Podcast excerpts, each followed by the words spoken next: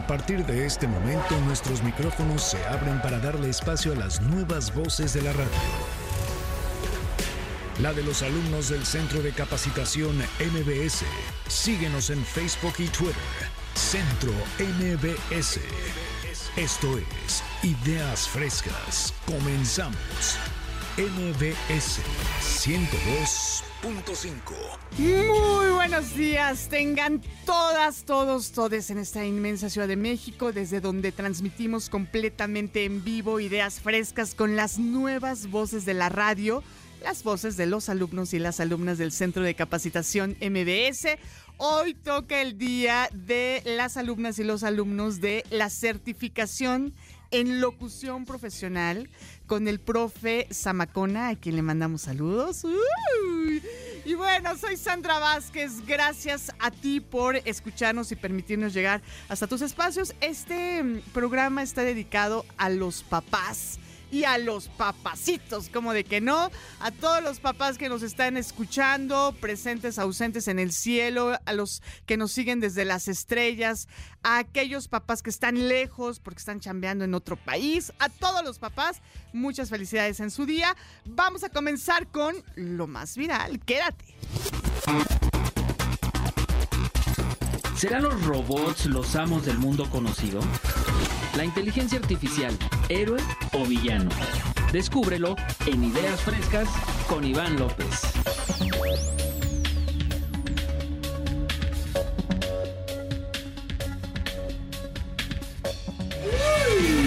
Ahí van.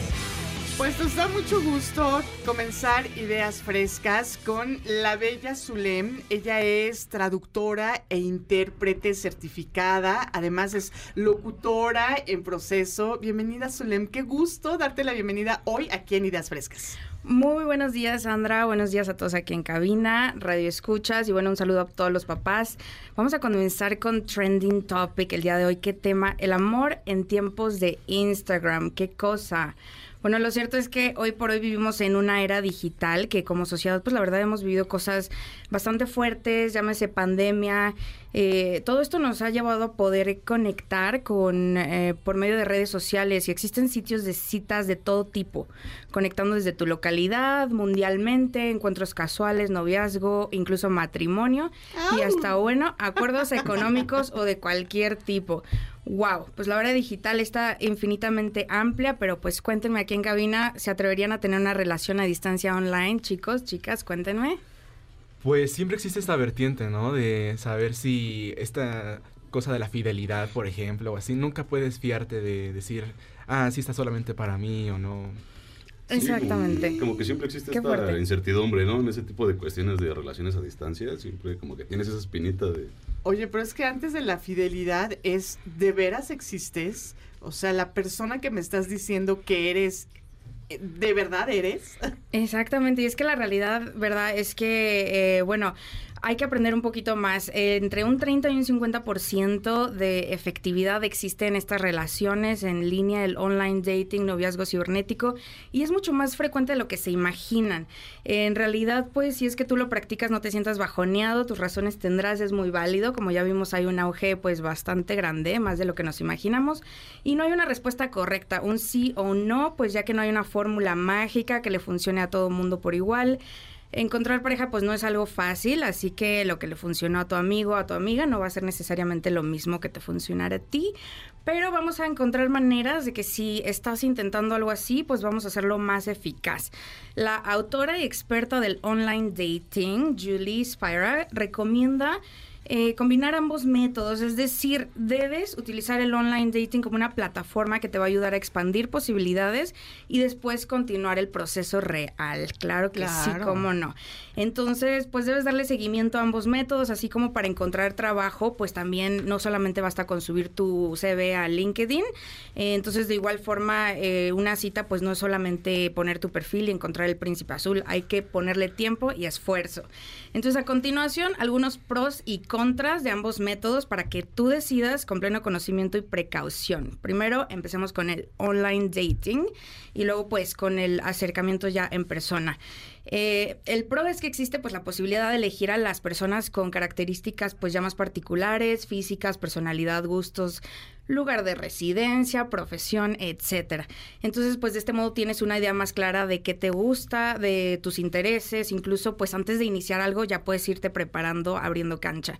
El contra, pues es que hay muchas personas que mienten, precisamente como decía Sandra, y pues eh, acerca de cosas tan... Eh, efímeras como puede ser eh, peso, estatura, sueldo, estatus marital, edad y bueno, la frustración que esto te puede llevar a tener, pues obviamente te da un bajón pero otro pro es que conoces gente fuera de tus círculos sociales, eh, áreas geográficas, gente de otros mundos que jamás hubieras pensado.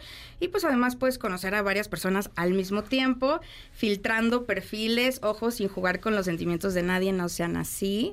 No, oye, no se vale. Y bueno, eh, otro contra es que algunos deciden pues convertirlo en un juego y entretenimiento cuando en realidad no tienen nada que hacer. Y ojo, esto es bien importante, se vuelve muy complicado leer las intenciones por medio de mensajes o ya sea todo esto de vía remota online. Y pues recuerda que siempre existe gente con intenciones muy cuestionables que pueden disfrazarla muy fácilmente estando lejos. Entonces, aquí vienen los pros y los contras de pues hacerlo en persona, citas en persona. Sí, pues entonces primero puedes conocer eh, a la persona, es más rápido saber si hay química o no. Eh, los contras es que pues juzgas antes de conocer, quizás si es tímido o introvertido y la cita pues fue un fiasco la primera vez. La verdad es que nunca vas a saber si hubiese funcionado de haberle dado una segunda oportunidad, así que pues te quedarás con la duda. Y el pro es que pues de ser presentados por amigos en común, van a tener como esos lazos en común de amistad, de confianza. Eh, debemos esperar a que alguien nos presente a alguien, ese es un contra, entonces pues debes de depender de los gustos de tu amigo o de tu amiga para pues tener una pareja y eso como que no está muy nice. Pero bueno, ya teniendo este panorama, ahora vamos a ver historias de éxito amoroso. ¿Ustedes creen que existen historias de éxito amoroso? Sí. Ay, no sé. Ay, sí, ¿eh? Sí, sí hay. Sí hay, como en las ¿eh? películas? O en el... Exactamente. ¿cómo pa- Perdón que... No, no, dale. Este, Adelante. eh, yo, la página está OnlyFans, ¿no? Creo, o las páginas estas, ¿cómo se llaman? El de donde... Bumble. Bumble, Tinder. Tinder, Tinder, que son así como el kit, este... ¿Cómo han hecho parejas, no? O sea... Sí. Y si han hecho parejas reales. Bueno, seguramente todos conocemos a algún tío, primo, hermano, etcétera, amigo. Pero la verdad es que nada más y nada menos que el príncipe Harry y Meghan, así el hijo menor de la princesa Diana, Lady Di, pues sí, gracias a un documental de Netflix, ahora sabemos que la historia de amor no fue siempre como nos la contaron, que por medio de un amigo en común, una amiga en común, con una cita ciega, sino que más bien ahora ya se sabe que gracias a que él la vio en un perfil de Instagram de su amigo, pues ahí la empezó a seguir y la historia pues ya la sabemos, la historia de la realeza. Y bueno, Órale. eh, sí, pues para que no piensen que no existe. Otra de las historias es nada más y nada menos el geek de la tecnología, Elon Musk. Pues él eh, reconoció a través de Twitter, ¿verdad? Que en 2018 eh, esta chica con la que comenzó a salir, ella hizo una broma acerca de la tecnología y pues a él le pareció, él quería hacer esta broma y le pareció interesante que alguien ya lo había hecho, así que pues la contactó y ahora tienen un niño que nació en el 2020. Entonces, bueno. Y sí funciona, Sí mira. funciona. Para que veas. No, bueno. Y, y la verdad es que, bueno, ya conociendo estas historias de éxito, no quiero ser pesimista, pero ahora vamos a la parte no tan positiva que del online dating, los peligros y precauciones, ¿no? También debemos de tenerlos en, en, eh, presentes, muy presentes. Bueno, uno de los peligros es desafortunadamente, eh, más allá de un corazón roto, creo que existen riesgos reales involucrados en conocer extraños en línea y es importante analizarlo con los ojos bien abiertos y bien alertas para posibles amenazas. Aproximadamente un 10% de los delincuentes sexuales utilizan sitios de citas. Uno de cada 10 agresores sexuales... eh, pues eh, está en estos sitios y el 25% de los violadores utilizan citas en línea para encontrar a sus víctimas, así que mucho ojo. Y número dos es, eh, bueno, en sitios de estas citas gratuitas es un poco difícil, ¿verdad? Uno de cada 10 usuarios son estafadores y el 10% de los perfiles en los sitios de citas gratuitos, pues muchas veces por ser gratuitos, no hay estos filtros de, eh, pues a lo mejor las cuentas que son pagadas tienen un poquito más de filtros de privacidad de quién es la persona, etcétera, etcétera. Así que Mm. eh, esos sitios que son suelen ser gratuitos y más como públicos son un poquito más peligrosos. Ojo Ahí va con un eso. gran tip, ¿eh? Ojo, o sea, si realmente estás en busca de una pareja, entonces contrata un sitio que, o sea, vamos, donde, donde más o menos tengas estas certezas, ¿no? Sí, o como mujeres muchas veces puedes ver perfiles de hombres que ya pagaron, entonces su información ha sido corroborada, entonces puede que sea más seguro. Ah, mira. Intenten. Uy, no me sabía Bueno, eso. bueno, Toma mira. nota. Hay que anotar. Tomen nota, tomen nota, ya, ya no es tan descabellado. Y bueno, la tercera es que cada año depredadores en línea cometen alrededor de 16 mil secuestros, Madre mía. 100 asesinatos y miles de violaciones. Bueno, Bendito estos Dios. Son números aterradores, pero bueno, los consejos están aquí a la orden del día para ayudar a protegerse. Y bueno, eh, vamos a tratar de reducir estos riesgos un poquito con los consejos. El año pasado, el año, el año pasado hubo el caso muy famoso de una mexicana llamada Blanca Arellano. Pues este caso fue muy controversial ya que ella viajó a Perú, precisamente conoció a un doctor en línea, Sí. llevaban meses de haberse eh, tenido una relación, muy enamorados, muy bonito, y resulta que ella viaja y de pronto su familia deja de saber de ella. Eh, meses después o tiempo después se confirma pues su fallecimiento, encontraron su cuerpo desmembrado y pues él terminó con cargos de tráfico de órganos. Así que casos como estos suelen ser muy, am, ahora sí que muy concurrentes eh, a nivel mundial. Este es solamente un caso pues que pasó en México, pero este tipo de crímenes cibernéticos son un poco eh, eminentes a nivel mundial. Así que aunque es posible tener éxito conociendo gente en línea, pues queremos que los solteros estén informados sobre todo de los peligros potenciales de las citas en línea y que pues que puedan evitarlos para tener una experiencia más segura y exitosa. Así que tomen sus precauciones, ya lo saben, y suerte en la búsqueda de su otra mitad.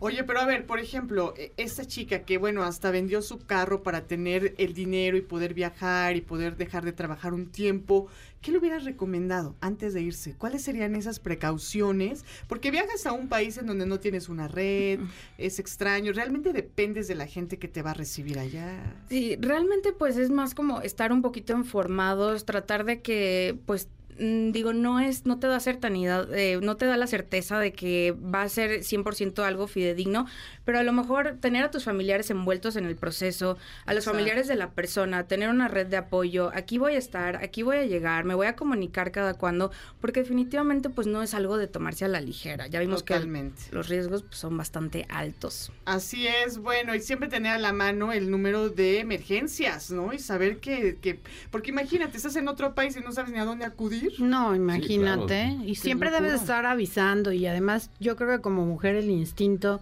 de siempre de que si algo no te picha, es Hacerle avisarle y, contar, y contárselo, como dicen, ¿no? Cuéntaselo a quien más confianza le tengas as- Pero así, ¿no? Fíjate que yo voy a tomar muy en cuenta eso que dices para las audiencias, porque a veces nos negamos esa intuición que tenemos. Algo no te está latiendo y dices, ay, no, Ay, no, no, sí, Como no. que lo pasas de largo. No. No. Hazle caso a lo que estás sintiendo y actúa en consecuencia. Y otra cosa, muy alertas con las red flags, ¿no? Si no te presentan a la familia, esto que acabas de decir, Zulem, eh, me parece básico. Conoce a la familia de la persona donde vas, porque hoy es tu vida de Exactamente. por medio. Exactamente, y, y si eres mujer, bueno, yo, yo sugeriría que pues fuera el hombre quien viniera hacia ti en vez de tú hacia él, pues eh, por cuestiones de seguridad, ¿no? Totalmente, sí, como totalmente. debe de ser, ¿no? Bueno, pues ahí está el tema sobre la mesa. Muchísimas gracias a Zulem por traerlo aquí a Ideas Frescas esta mañana. El amor en tiempos de Instagram. ¿Dónde te seguimos, querida Zulem? Bueno, pues estoy justamente en Instagram. No me manden amor, pero mándenme muchos likes. Zulem.leonar con S, Zulem.leonar y pues ahí nos vemos. Ahí nos vemos, zulem.leonard. Pues muchas gracias. Vámonos con más de nuestro programa hoy aquí en Ideas Frescas. Yo quisiera pedirle a, a Carlos que invitara a las audiencias a que se comuniquen, ¿no, Carlos? A ver, una invitación para todas las personas que nos están escuchando. Pues sí, que no se pierdan obviamente ideas frescas todas las mañanas a las 8 de la mañana. Se abren donde sintonizarnos en el 102.5 FM. Exacto. Eh, y bueno, pues justamente quiero que vean justamente el avance que hemos tenido con esa certificación, con Sama que siempre nos apoya. Pues Saludos bueno, a Sama. Saludos a Sama. Ay, ¿cómo de Y no? bueno, contigo, que eres una máster. Ay, qué linda. También. Pues vámonos a la pausa. Ay, que con, con tanto amor, Dios mío, con tanto apapacho. Vamos a la pausa y volvemos. Apoyando a los nuevos talentos de la radio en MBS 102.5. Esto es Ideas Frescas. En un momento regresamos. En MBS 102.5 le damos espacio a las nuevas voces de la radio. Continuamos en Ideas Frescas. Domingo 18 de junio, estamos en vivo desde la cabina de MBS Radio. Nos encanta acompañarte, amanecer contigo esta mañana de, por supuesto, festejar a todos los papis, papás y papacitos que nos están escuchando.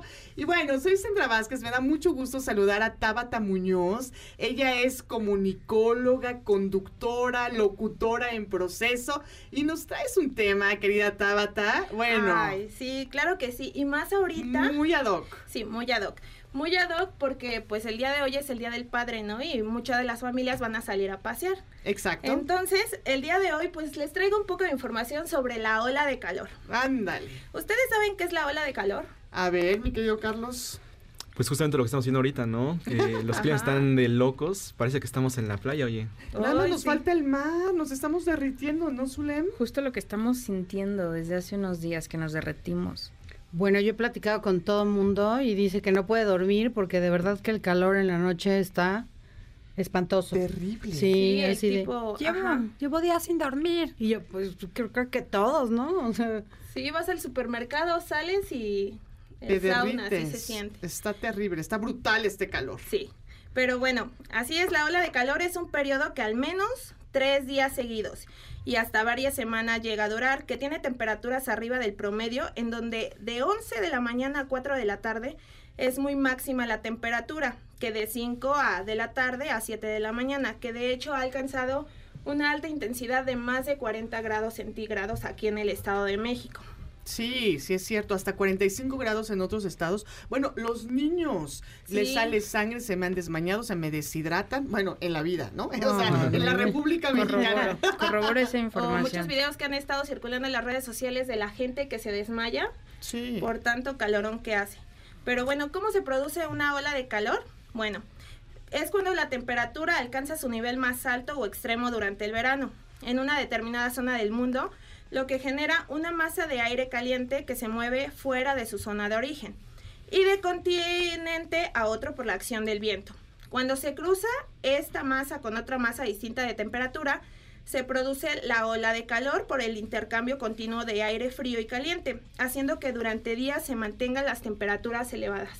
Sí. Que de hecho también este, por este fuerte calor, los edificios por eso absorben todo ese calor y en la noche, aunque no esté rayo del sol, eh, liberan todo el calor y por eso nos estamos asando también en la noche. Bueno, no sé si han visto también videos en donde las mesas de cristal explotan de tanto calor. He visto varios, ¿eh? sí.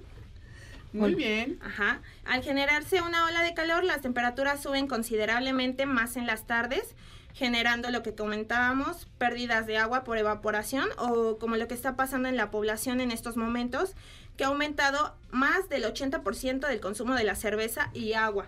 Que obviamente pues ¿Cómo? todos lo sabemos, ¿no? La cerveza no nos va a hidratar, ¿no? Porque uno No. quiere una que otra cervecita, pero pues no hidrata y esto lo dicen los doctores. Entonces mejor Sí, no. tomar agüita. No, totalmente. Somos 80% agua y, y, bueno, no sé si a ustedes les ha pasado, chicos, chicas, que amanecen con mucha sed, porque Pues durante la sí. noche aquello es un sauna. Sí, es un Te sauna. Ahora tienes que las hidratar. recámaras parecen sauna Sí, o- o, eh, que se te llegó a Acapulco a tu cuarto. Sí, Pero sin aire, mar. ¿no? Exacto, Pero sin, aire mar acondicionado. y sin aire acondicionado. ¿no? No, y luego no puedes dejar la ventana abierta porque con la humedad de tu cuerpo los mosquitos Ay, entran no, y claro. amaneces picado, sudado, no. No, horrible, Corroboro. fatal. Totalmente, yo Bueno, también. el impacto de esto nos puede llegar a generar eh, en nuestro cuerpo la insolación, desmayos, deshidratación, enfermedades diarreicas agudas, dolores de cabeza, convulsiones, náuseas y hasta enfermedades en la piel, entre otras más. Por eso es muy importante ir con nuestro doctor o en extremas situaciones llamar al 911. Es cierto, sí es cierto. A Locatel, hablen a Locatel si están sintiendo alguno de estos síntomas antes de que se me vayan a desmayar en la calle o cualquier otra cosa. Sí. Y también igual este pues los que mayor sufren de esta de este golpe de calor son los niños, las niñas menores de 5 años, además de personas con enfermedades crónicas, los trabajadores agrícolas, adultos mayores y nuestras mascotas, que también es muy importante porque Mm, les da sí. sus ataques de por la ola de calor. Por eso hay que también hidratarlos, ¿no? Dejarles una cubetito con agua, porque Sí, pobrecitos. pobrecitos, también sus patitas ahí que luego los tienen en, en el patio o que está mal en las azoteas. Ay, no, tache. Ahí sí Tache, tache, sí. guarache. Ay, no. no, ¿qué onda? No, sí, yo sí he visto que de momento ya son las once y media o doce y lo sacan a pasear y no es como muy recomendable porque, bueno, pues sí, sus patitas se les queman, entonces, o son las dos de la tarde y los sacan, entonces sí que sean un poquito más conscientes de Claro. que hay que sacarlos o muy temprano o ya tardecito porque de verdad que el clima Sí, pues les, a- les afecta y como dices, estaban pasando también la nota de que había que refrescarlos, ¿no? Con una toallita Una húmeda. toallita húmeda. Entonces, eso es buen tip, ¿no? Ujú. Bueno, para protegernos de estas olas de calor se recomienda evitar salir a lugares soleados en las horas más intensas del calor, que van de las 11 de la mañana a las 4 de la tarde, mantenernos hidratados, utilizar ropa más suelta, colores claros con manga larga de preferencia, comer alimentos como frutas, verduras y permanecer en lugares frescos. Obviamente no hay que olvidarnos de utilizar nuestro protector solar de preferencia. Por favor. Oye, y es cierto, ¿eh? En esta semana ya vi a toda la gente, o mucha gente, hombres y mujeres con shorts. Sí. Y, bueno, vi a alguien hasta con pareo y decía, madre. Nada Eso más falta el mar. extremo. Sí, es el extremo. Pero es que sí, como decías, Carlos, parece, que- Carlos, parece que estamos en la playa. Sí, no, cañón. Pues sí, la verdad está muy fuerte esto, pero ustedes, bueno, platíquenme. ¿A dónde, qué planes tienen para salir ahorita con su familia? No, pues Acapulco. Un buen En la azotea. la Yo me pregunto si habrá algún dato como de, no sé, tendrá que ver con el calentamiento global. Totalmente. Sí. Sí. totalmente. Pues sí, nos estamos acabando al planeta. Porque estas Qué triste. temperaturas en este mes, o sea, son históricas. Sí. Nunca se habían exacto. presentado.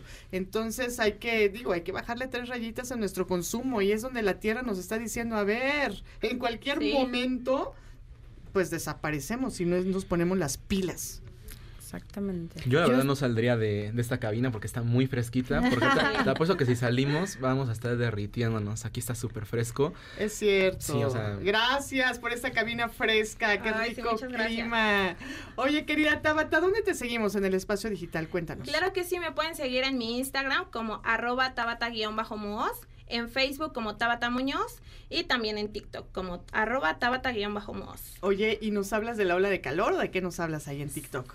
Eh, no, en TikTok subo un poco más de videos de Ah. trends y un poquito de lo que está de moda, ¿no? Ah, muy bien, Aquí muy nos bien. venimos a poner formales. Exacto. Oye, Tabata, pues muchas gracias por sumarte esta mañana aquí a Ideas Frescas. Vamos a hacer una pausa. Tenemos regalitos, así que vayan, digamos, preparándose con el correo electrónico a la mano porque, bueno, están increíbles los regalos que tenemos para ustedes.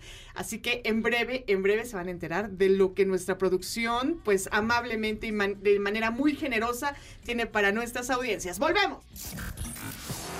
apoyando a los nuevos talentos de la radio en MBS 102.5. Esto es Ideas Frescas. En un momento regresamos. En MBS 102.5 le damos espacio a las nuevas voces de la radio. Continuamos en Ideas Frescas. El fútbol y la historia se fusionan en ideas frescas para empezar. La cascarita con la historia. Con Carlos Farías. ¡Qué maravilla! ¡Qué ritmazazazazo para iniciar esta sección de mi querido Carlos Farías! Carlos Farías, eres amante del fútbol. Sí es. Estás formándote como un locutor profesional en el Centro de Capacitación MBS y nos encanta tenerte en casa. Cuéntanoslo todo, mi querido Charlie. Así es, hoy les voy a contar todo nuevamente. Me tiene otro dominguito más aquí en la cascarita con la historia. Y pues bueno, justamente recordaremos que hoy es Día del Padre. Así es. Y bueno, justamente uno de los temas que quería tocar justamente era de la afición rojinegra, porque mi padre era justamente uno de los mayores aficionados del Atlas. Así es. Pocos con- conocerían o conocerán algún aficionado del Atlas aquí mínimo en la ciudad. Yo decía, yo creo que eres el único, ¿eh, papá? Porque nadie le va al Atlas aquí. Ajá, y él decía, no, no importa, hasta que el Atlas sea campeón, yo voy a dejar de ver fútbol. Y pues justamente vengo de hablar de eso porque el Atlas fue bicampeón en el torneo 2020, así. Mándale un saludo a tu papá, oye. Vaya arriba, donde quiera que estés, te mando un abrazo. Y pues mira, te fuiste, pero el Atlas fue bicampeón. Eso, yo creo que él les echó la mano, ¿no? sí, yo creo que les echó la mano, demasiado, sí. Pues sí, a todos los papás que nos acompañan desde las estrellas, muchas gracias, porque Carlitos estábamos hablando fuera del aire, que siempre recibimos mensajes, ¿no? Sí, de esos papás que, que están en el cielo. Me sumo a ese club, así que saludos, papá, también. Sí. Y pues bueno, justamente hablando de los rojinegros, eh, ser rojinegro para muchísimos es prácticamente más que ser un apasionado, es un amante del fútbol y sobre todo, sobre todo, ser muy paciente. ¿Por qué? Porque la primera vez que fue campeón del Atlas fue en 1951. Ándele. Y de ahí no habían ganado hasta 70 años después. O sea, muchísimo que eh, pasaron generaciones y generaciones. Y el Atlas hasta la temporada 2021 fue campeón. Y bueno, pues es prácticamente lo que muchísimos... Bueno, tú veías los videos en TikTok y así. Y veías a gente ya grande, 80 años, que decían, no puede ser. O sea, yo vi al Atlas de 10 años y tenían que pasar los 70 años para poderlos volver a ver y eran videos muy conmovedores que yo decía, wow, o sea, yo me hubiera imaginado cómo hubiera sido la reacción de mi papá y hubiera sido como de, oye, ni inventes, ¿no? O sea, Por fin. por fin se te hizo, ya, ahora sí ya dejas de ver el fútbol, ¿no? Sí. Oye, después de 70 años sí hay que ser muy pacientes, pero miren cómo van los procesos de la vida y sucede. Sí, claro. ¿Ustedes serían pacientes así de esperar tantos 70 años para lo que sea? A ver, Zulem. Pues yo creo que, quién sabe. Oye, dice Zulem, como a los 50 años ya, digo, ya. ya. Sí, yo no sé, pero bueno, sí soy paciente. Yo creo que sí. ¿Y tú, mi querida? Pues claro que sí, si es amor de corazón, sí espera. Uno sí Eso, mi. Tabata. Muy bien. Y pues bueno, cambiado de tema, me gustaría también ahora hablar sobre, bueno, uno, un hecho inédito, que es el primer club vegano de la historia. ¿Ustedes pueden creer que exista un club vegano? No, No, yo ¿cómo? no, no, es buenísimo eso. Pues bueno, este es el caso histórico del ascenso del Forest Green Rovers, que es un equipo de la tercera división inglesa, que justamente ascendió a esa división, estaban en la cuarta.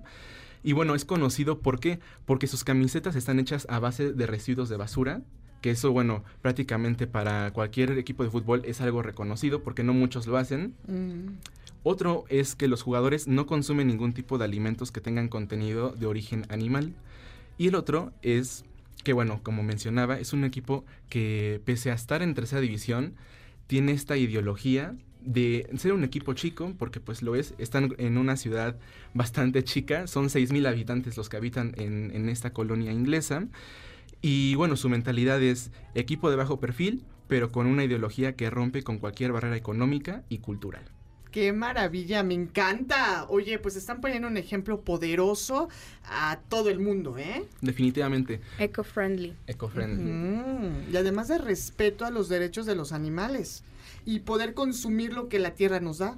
Exactamente, y están justamente remodelando su estadio y lo que están haciendo es justamente de todos estos residuos que quedaron, por ejemplo, de bambú y todo eso, los utilizan para hacer más amplio su estadio, porque la tercera división inglesa pide que sean más grandes. Ándale. Oye, pues sí, ya, ya soy fan. No los conocía, pero hoy, Carlos, que me das este ejemplo, yo creo que ya me sumo a sus filas de fans. Así es, los pueden encontrar igual en sus redes sociales como arroba greenrovers o en Twitter los pueden encontrar como FGR, así los encuentran. Y pues bueno, ahí justamente tienen inclusive campañas, fundaciones para todo esto. Oye, ¿y juegan bien? Digo, por cierto. Sí, A, a todo esto. Pues para haber ascendido a la tercera división, pues mínimo deben de tener algo. No Algo. es un equipo de los grandes, pero bueno, es un hecho histórico el que estén ahí. Muy bien, excelente. Así es. Y por último, me gustaría también platicarles acerca sobre, bueno, ustedes conocen el por qué nos apellidamos, por ejemplo, en mi caso González, la terminación es o no saben por qué. No, No, cuéntanos. yo-. Ah, bueno, no. pues es porque es la terminación González, es hijo de Gonzalo, o sea, es la terminación es, es, por ejemplo, Hernández es hijo de Hernán y así. En, en Estados Unidos, por ejemplo, los, los apodos que terminan, por ejemplo, Johnson, Son es hijo, hijo de John. Todos esos apellidos significan, bueno, referente a cuando todos los que terminen en son en Estados Unidos o apodos en, en- perdón, eh, apellidos en inglés o en México o apellidos que tengan este estas referencias hispanas que terminen en es significa hijo de tal. Y pues bueno, en, en- ¡Wow! Eso no lo sabía. Eso de Johnson me parece increíble. Sí, Hijo sí. de John. John. Exactamente. ¡Wow! ahorita no se viene a la mente otro apellido con son, pero bueno, Davidson. Davidson, eh, Har- David. por ejemplo, Ajá. Eh, Harrison Ford es Harrison, hijo de Harry, por ejemplo. Todos wow. estos este, apellidos son vienen justamente de esta. ¡Guau! Mira, ideas frescas, palomita, eso no lo sabías, estoy segura. Y lo mismo aplica en los apellidos que tengan, o no apellidos, sino más que nada es un aspecto cultural eh, para los brasileños o portugueses que terminan sus nombres en iño. Mm. Ronaldinho, por Mm, ejemplo, mm. Jairzinho. ¿Y por qué es esto? Porque justamente esa terminación es como el diminutivo de decirle a Ronaldo es Ronaldinho, el diminutivo de Jair es Jairzinho, por ejemplo. Y eso es parte de la cultura que fomentan los brasileños. Esto lo explica Alex Bellos en su libro The Brazilian Way of Life, Sí. en el cual explica que el fútbol brasileño es un anuncio internacional a la vida brasileña por los nombres de sus jugadores.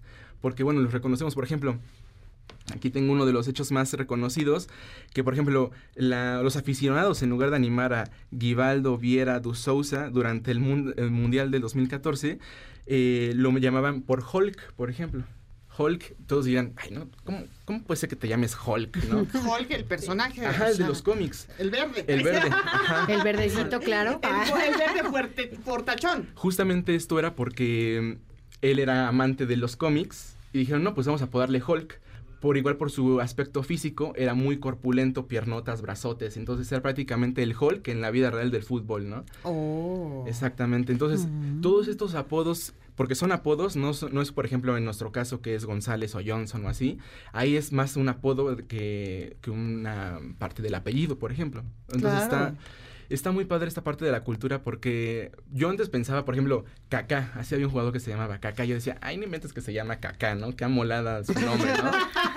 Ya lo fregaron. Sí. Pero no, era porque más bien él de niño no sabía pronunciar su apellido.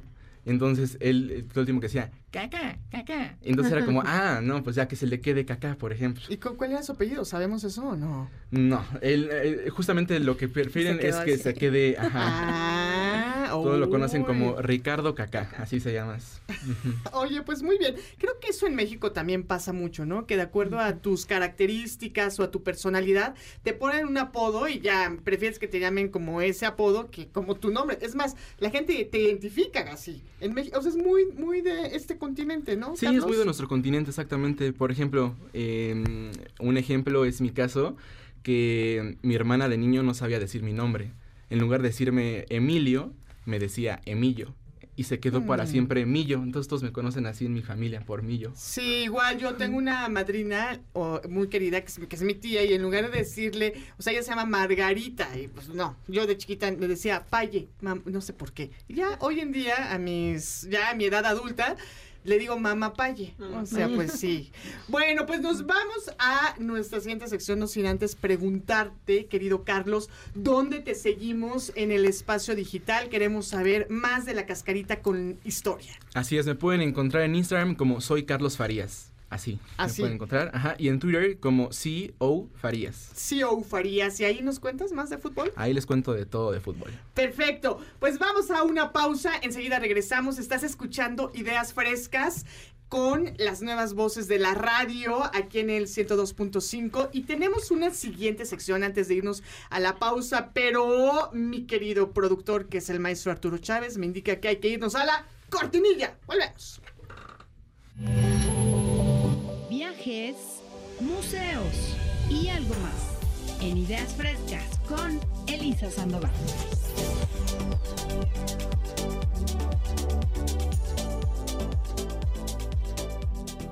Mi querida Eli Sandoval, viajera, una mujer muy culta que nos recomienda en cada ocasión museos y algo más. Qué gusto tenerte en casa esta mañana, Eli Sandoval. Bienvenida a Ideas Frescas. Ay, Sandra, yo de verdad que ya a mí me encanta estar aquí. Ya me pueden poner aquí mi, mi, mi, mi, Tu, tu silla. mi silla, mi micrófono. Yo ya me quedo aquí todos los domingos. hoy. Nos encanta la idea que así sea, mi querida Eli. Cuéntanos qué nos traes para esta mañana. Ay, bueno, pues el día de hoy, como siempre, sugerencias muy divertidas, muy constructivas.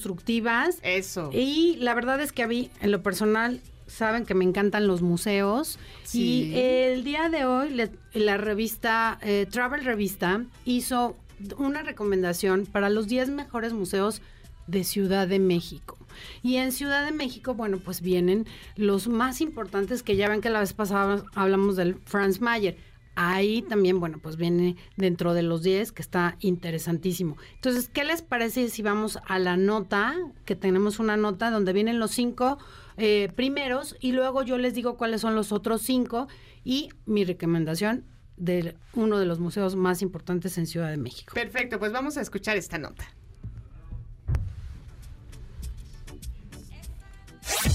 Hoy en Ideas Frescas les vamos a platicar que Travel Revista, en su sección México, nos cuenta cuáles son los 10 mejores museos en Ciudad de México. El primero es el Castillo de Chapultepec. El segundo, Palacio de Bellas Artes. Tercero, Casa Azul de Frida Kahlo. Cuarto, Museo Sumaya. El quinto, Museo de Antropología. Todo esto y más aquí en Ideas Frescas.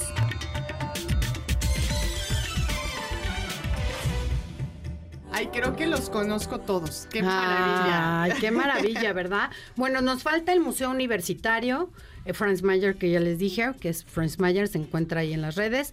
El Papalote Museo del Niño, que es precioso. El Museo Universitario de Ciencias y el Museo de los Ferrocarriles, que también es importante, esos son los 10.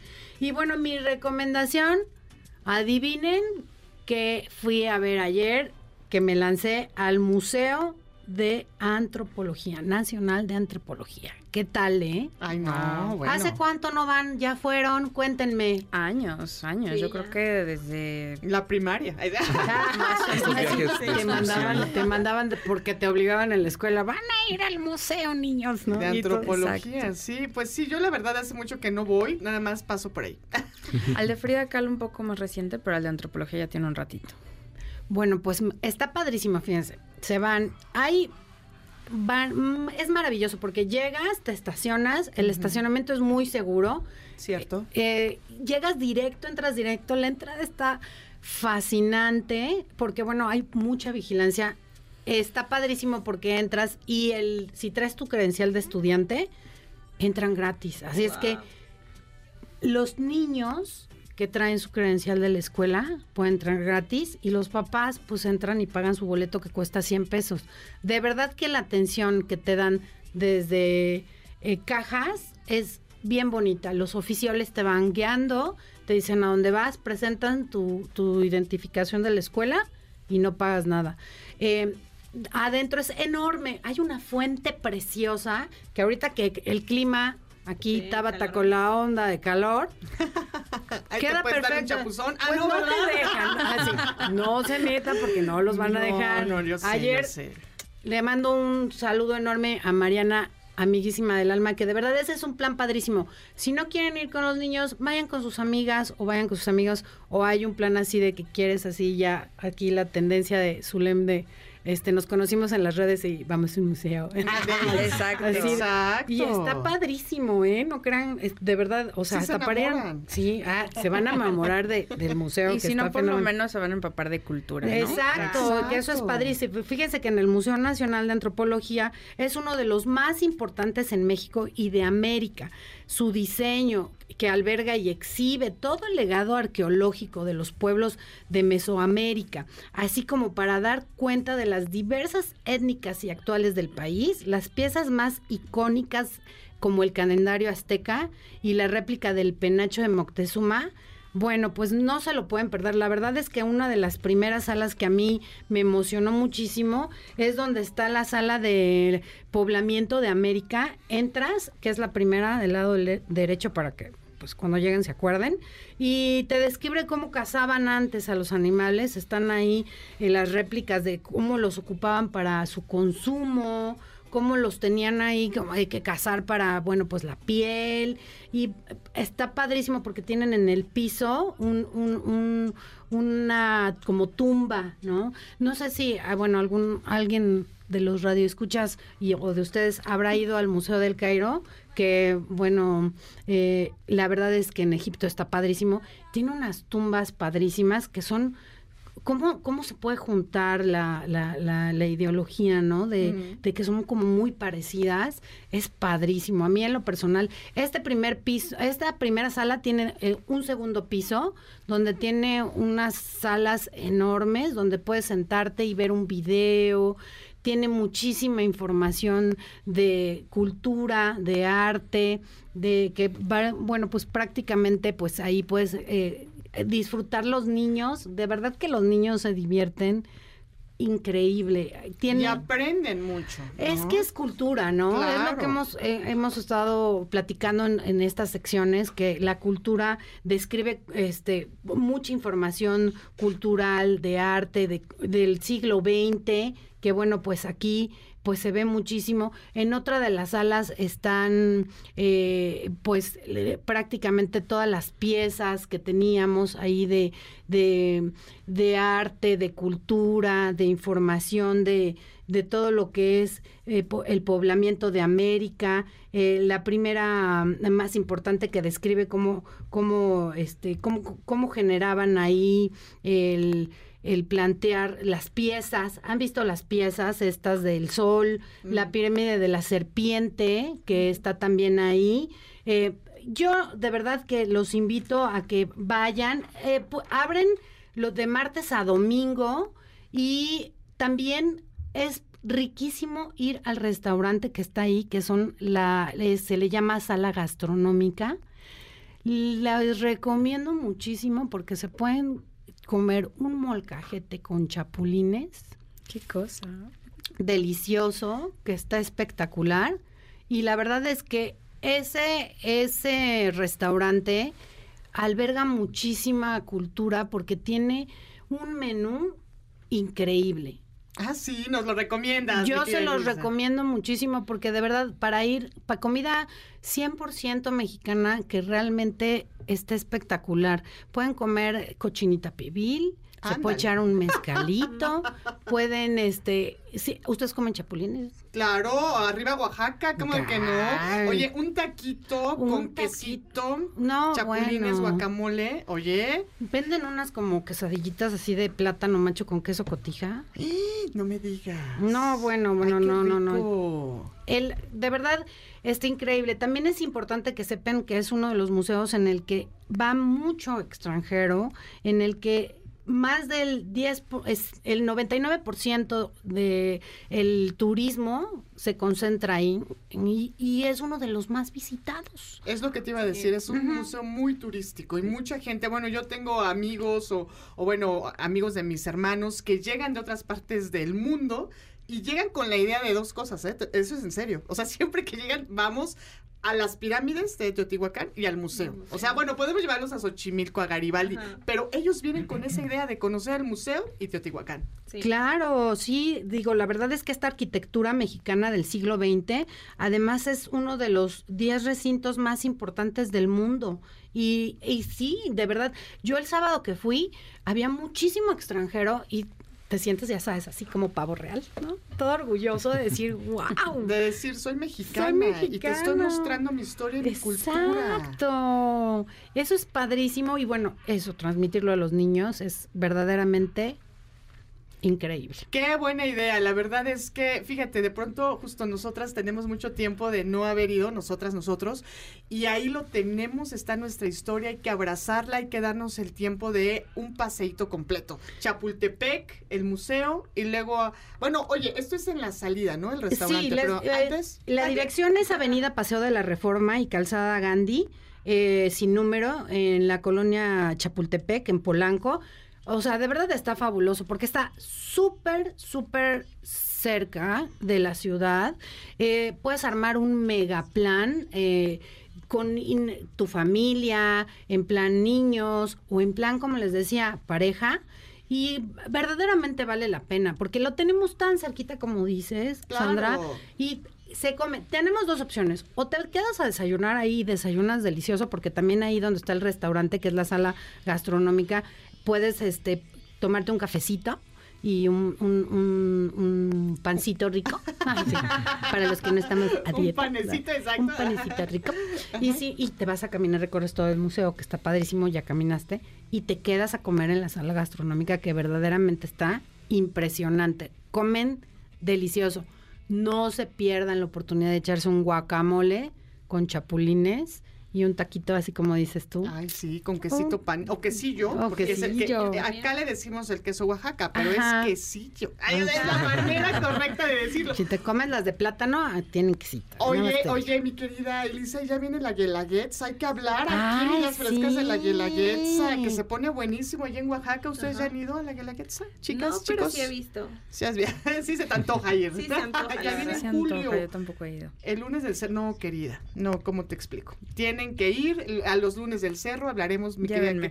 No, vámonos, vámonos. Bueno, ya nos diste tip para poder a- hacer ahí el documental. Sí, oye, oigan, pues miren, me encanta Elisa tenerte en casa y a todos, a todas. Gracias. Cuéntanos dónde te seguimos porque queremos saber mucho más de viajes, museos y bueno, todo esto que te encanta. Elisa, ¿dónde te seguimos? Pues ya está estrenándose la página en Instagram, Eli en Movimiento. Así es que ya pueden, por favor, empezar a seguirme. Ahí vamos a empezar a poner información sobre museos, como les decía, viajes, también finanzas y, bueno, autos, que ya saben que es mi pasión. Así es que ahí me encuentran.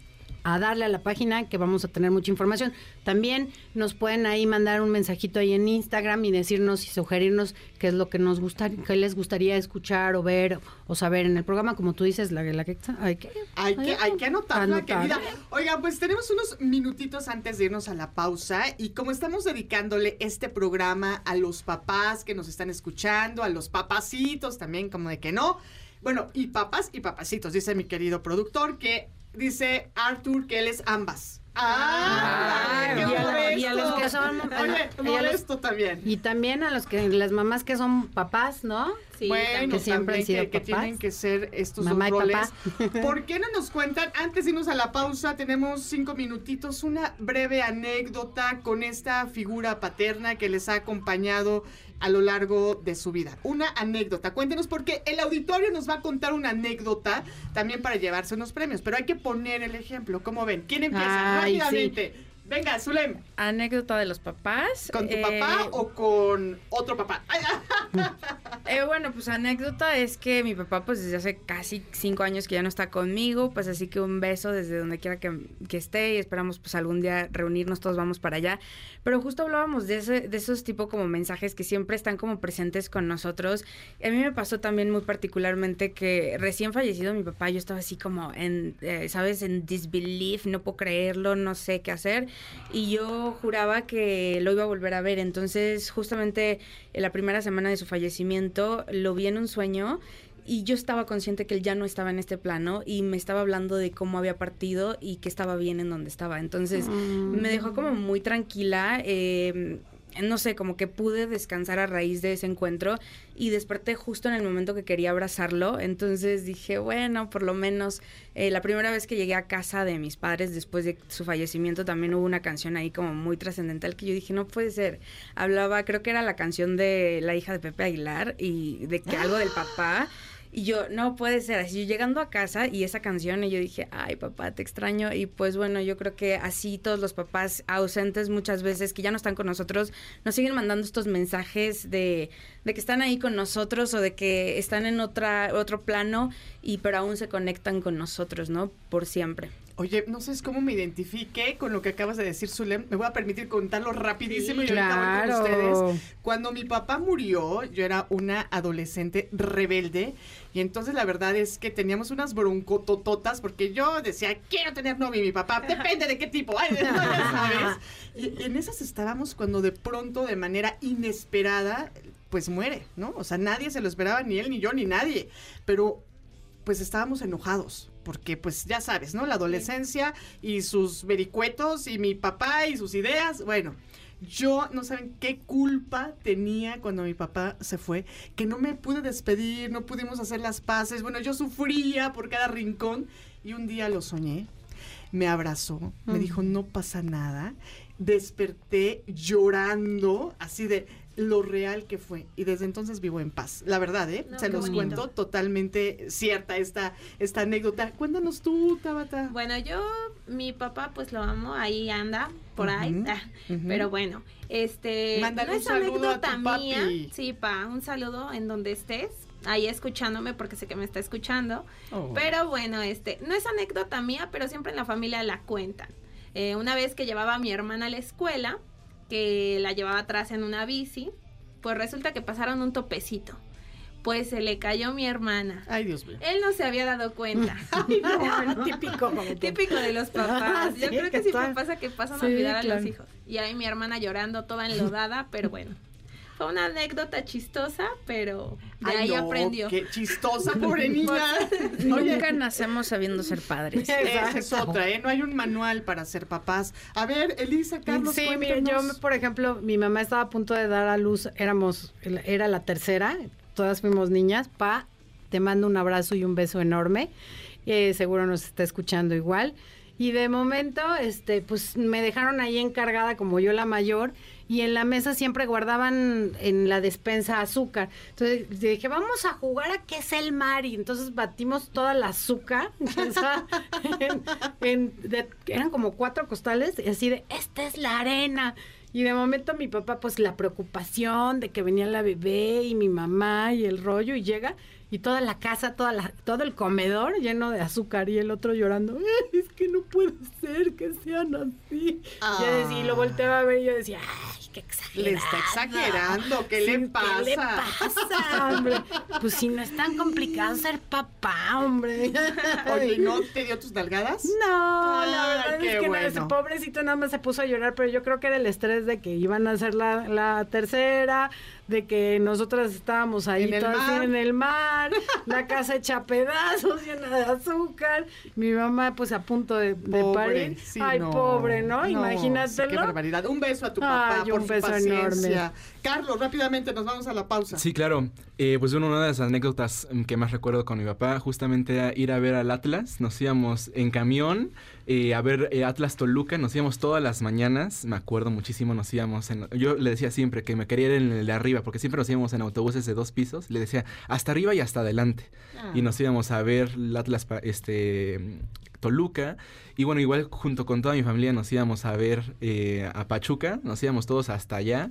Y siempre era como una tradición ir a ver al Atlas Pachuca.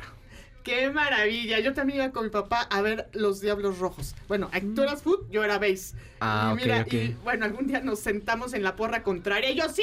Y mi papá, no. Y yo, ah, bueno, no. Vamos a una pausa. Tú que nos estás escuchando, ¿recuerdas alguna anécdota así inolvidable con tu papá? Piénsale porque te la vamos a preguntar en breve, ahora que empecemos a dar los regalitos. Mientras tanto, una pausa. ¡Feliz día, papás! Estas es ideas frescas con las nuevas voces de la radio.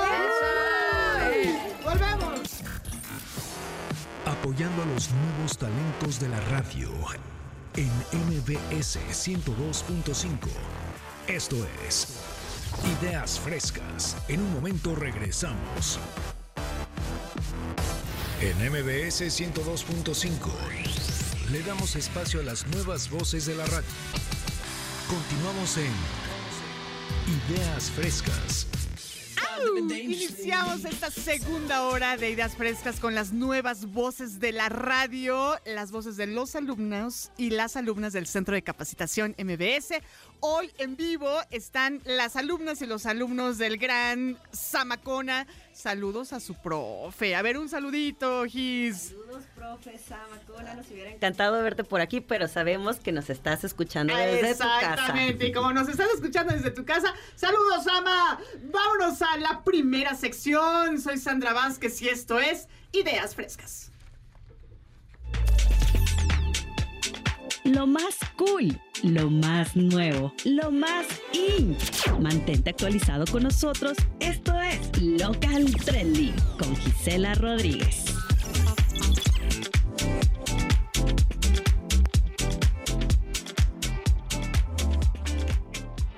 Uy, pues ya escuchaste. Vamos a nada más nada menos que descubrir con la curiosa, exploradora y por supuesto siempre a la moda. Mi querida Gisela Rodríguez, ¿cómo estás? Buen día. Hola, ¿qué tal? Buen día, Sandra. ¿Qué tal, compañeros? Pues muy contenta de estar nuevamente aquí de regreso en este bonito Muy programa bien. de ideas frescas.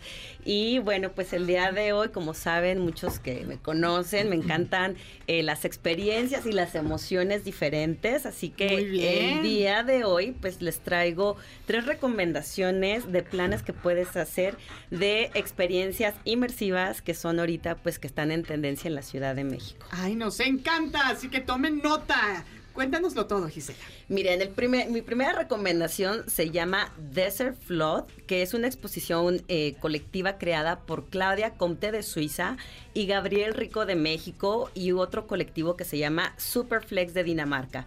Eh, donde hacen esta exposición tomando como eje central una paradoja del cambio climático, donde hacen referencia a la inundación y a la desertificación simultánea en nuestro planeta, eh, haciendo pues una crítica hacia la desconstrucción y explotación del planeta de manera desmesurada y sin importar las consecuencias del futuro.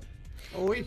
Sí. ¿Y todo eso en la práctica? Así- así. Cuéntanos qué pasa. Sí, entonces, eh, bueno, lo que hacen en esta exposición, pues tiene diferentes salas. Una de ellas es donde tienen pues algunos neones colgantes con distintos símbolos, números, pinturas rupestres. En otros tienen esculturas y tótems. Y además tienen una sala que contiene más de 30 toneladas de arena que se han traído de Veracruz con cactus elaborados con mármol donde el artista pues realmente hace una burla eh, ante la indiferencia del ser humano ante la situación actual de nuestro planeta que pues nos invitan a reflexionar, a tomar acciones, en participar más, pues justo en eh, pues tratar de crear menos impacto al planeta. Claro, en tomarnos en serio esto del cambio climático que ya estamos padeciendo y que muchas especies están padeciendo.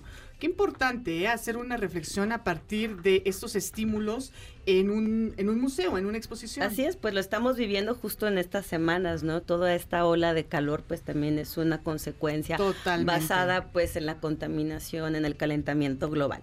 Pero bueno, lo importante también de esta exposición es que es totalmente gratuita. Eh, se ubica en el bosque de Chapultepec en la segunda sección dentro del recinto del lago Algo, que antes eh, solía ser un restaurante, ahora lo remodelaron, sigue siendo restaurante, pero tienen esta exposición que es totalmente gratuita y les voy a pasar un tip para que puedan entrar, porque a veces puedes llegar sin planearlo y eh, te puede tocar una fila de 40 minutos, de una hora, pero el tip es que te metas a su página de internet que es lago-medio-algo.mx, buscas el nombre de la exposición que se llama Desert Float y ahí puedes agendar eh, tu visita. Los horarios son de miércoles a domingo de 10 a 5 de la tarde, cada media hora. Entonces, pues de esta forma, si tú agendas tu cita, puedes llegar y entrar directamente. Entonces, me, me parece este pues una, una exposición interesante, sobre todo porque pues te quiere sembrar algo productivo para que hagas cambios eh, pues en, en la vida y, apo- y apoyar al, al planeta. Y ese tip está muy bueno, Gis, porque así ya te evitas las filas, ¿no? Ya llegas directo y a lo que te truje chencha, está muy bueno. Sí. Oye, y es familiar, es un plan familiar. 100% familiar, la verdad es que está súper bonito. Como les comentaba, remodelaron ese recinto. Está súper agradable desde que llegas al,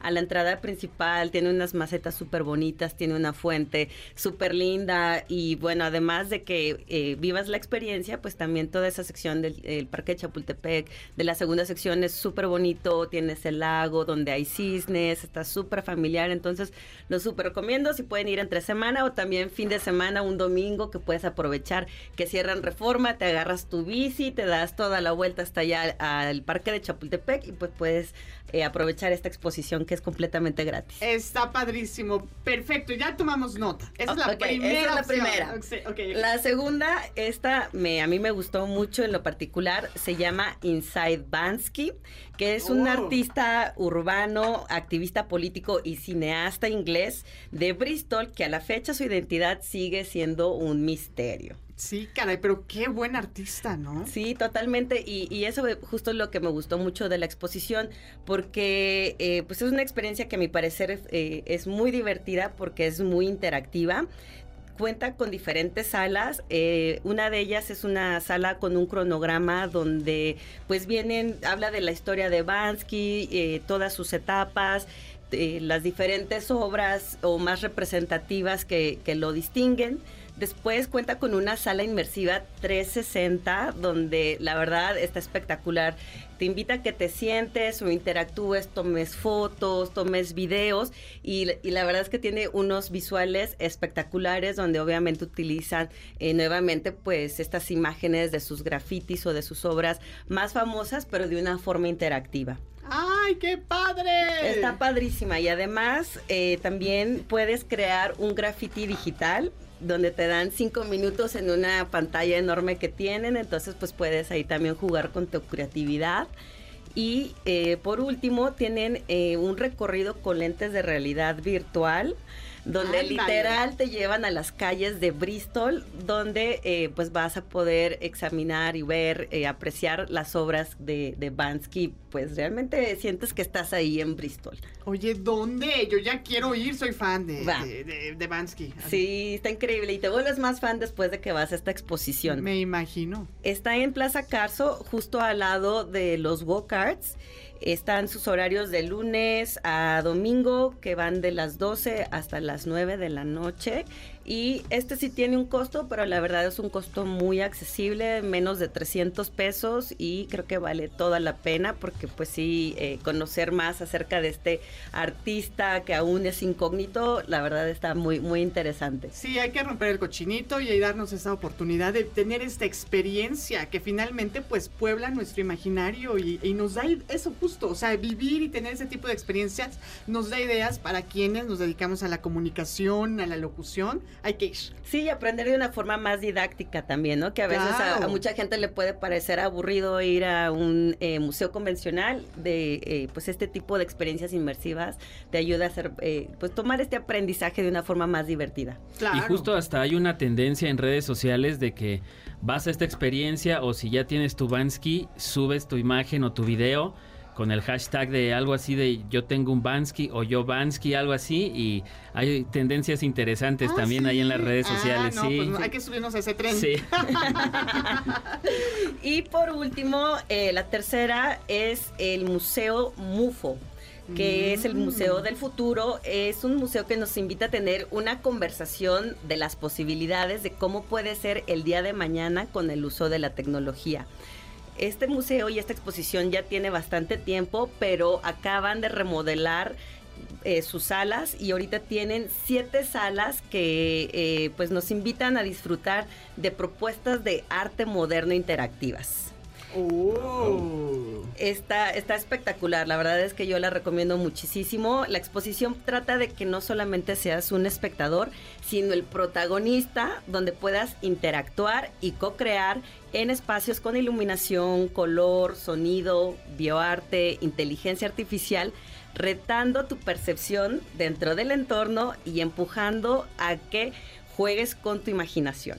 Ay, está increíble. ¿Y a partir de qué edades es esto? Está increíble. Sí, pueden entrar a partir de los cinco años. Ah, bueno. Sí, la verdad es que está abierto, pues sí, también es familiar y como lo comenté, pues tiene siete salas, eh, las cuales están increíbles y son hechas por una colaboración de artistas de diferentes partes del mundo, como colectivos como Massimiliano Moro de Italia, Playtrónica de Berlín, Shoplifter de Islandia, Light Not Cool de México, Penique Productions de Barcelona, entonces me parece súper interesante que se unan pues todos estos países, todos estos artistas de talla mundial en trabajar en este tipo de propuesta que pues a mí me, parece increíble, ¿no? Que puedas ir y que te, te, estimule todo el tema visual, auditivo, táctico. Entonces, eh, pues los invito a que también esta experiencia inmersiva la tomen en cuenta y en este caso, como tiene mucha demanda, sí también les recomiendo que compren sus boletos con anticipación.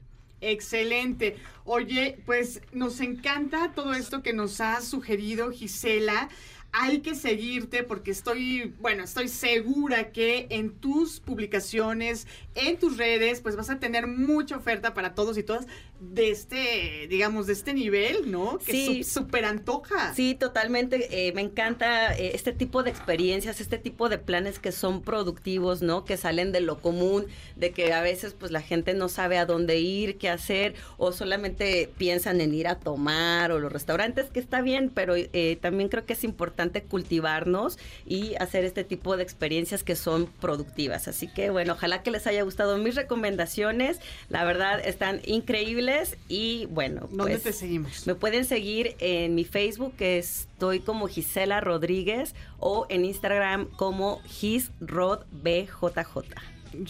Otra vez. Rod. Ahí está, no está tan difícil. No, está, tan difícil. Oye, y, y, ¿sabes qué?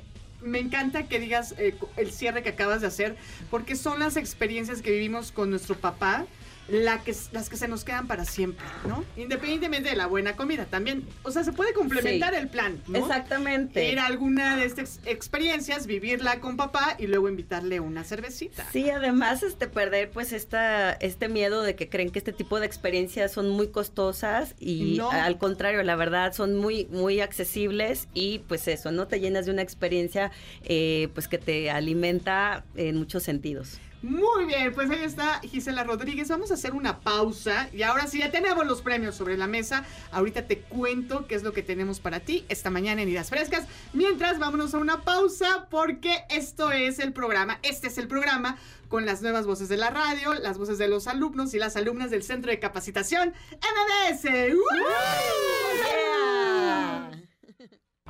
¿Sabías que el Vaticano es el mayor consumidor de vino del mundo con 74 litros al año por persona? Por detrás se encuentran Francia, Italia, Estados Unidos y China. Todo esto y más te lo contamos en Ideas Frescas. Apoyando a los nuevos talentos de la radio en MBS 102.5. Esto es Ideas Frescas. En un momento regresamos. En MBS 102.5 le damos espacio a las nuevas voces de la radio. Continuamos en Ideas Frescas. El espacio donde vamos a derrumbar los mitos de esta deliciosa bebida. Vino para todos y para todas. Con Iván López en Ideas Frescas. Oye, y a ti que nos escuchas, ¿qué tal te quedaría para este dominguito un tinto de verano? Me da muchísimo gusto darle la bienvenida al excelentísimo señor Iván, Iván López, quien es estudioso de la tecnología y amante de los vinos. El excelentísimo señor Iván está en la casa, Sandy. Me da mucho gusto saludarte y a todo nuestro auditorio.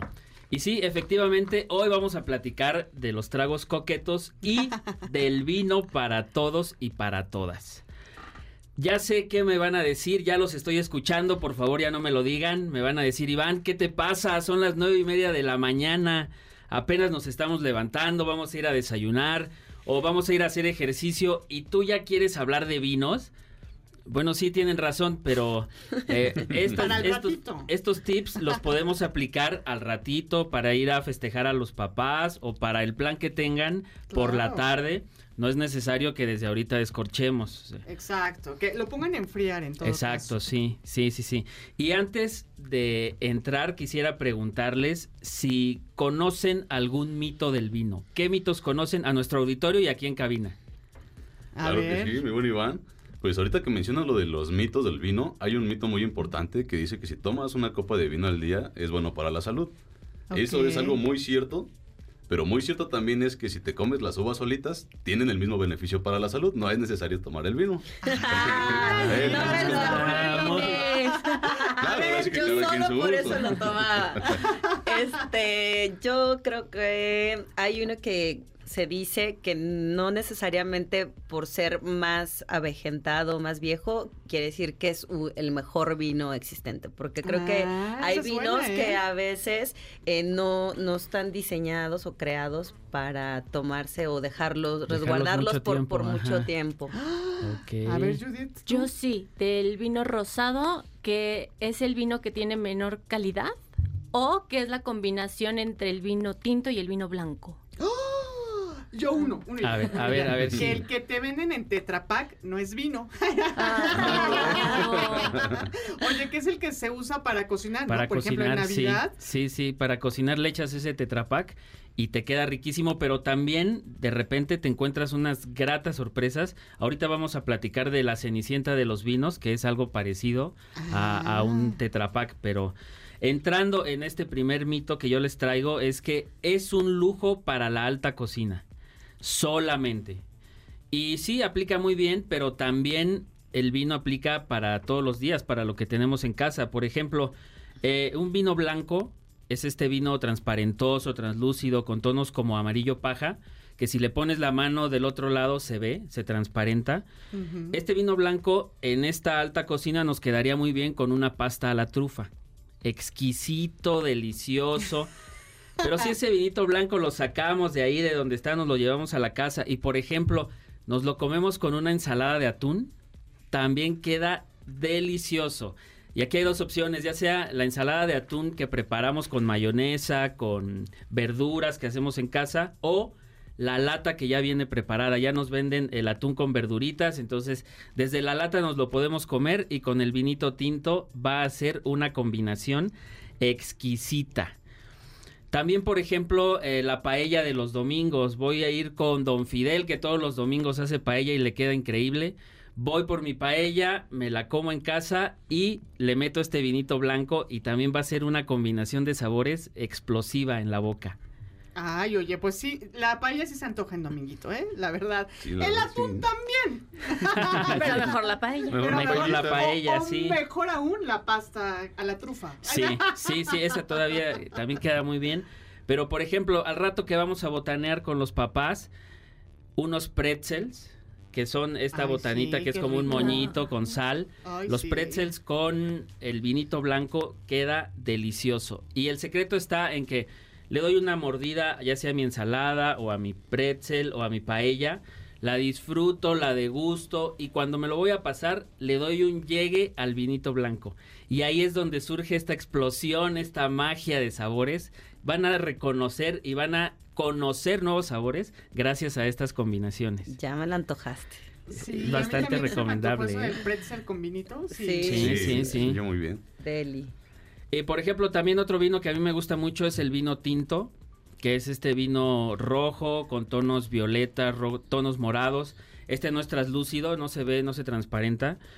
Y normalmente nos dicen que en la alta cocina queda muy bien con algún corte de carne muy específico. Y sí, queda exquisito. Pero nuevamente, si ese vinito lo sacamos de ahí y nos lo traemos, por ejemplo, a la casa a comer con una hamburguesa de esas de carrito, que es eh, hamburguesa al carbón, o estas hamburguesas que ya te las traen de la comida rápida, también una hamburguesa con vinito tinto va a quedar delicioso. ¿eh? Esa sí, se las recomiendo bastante.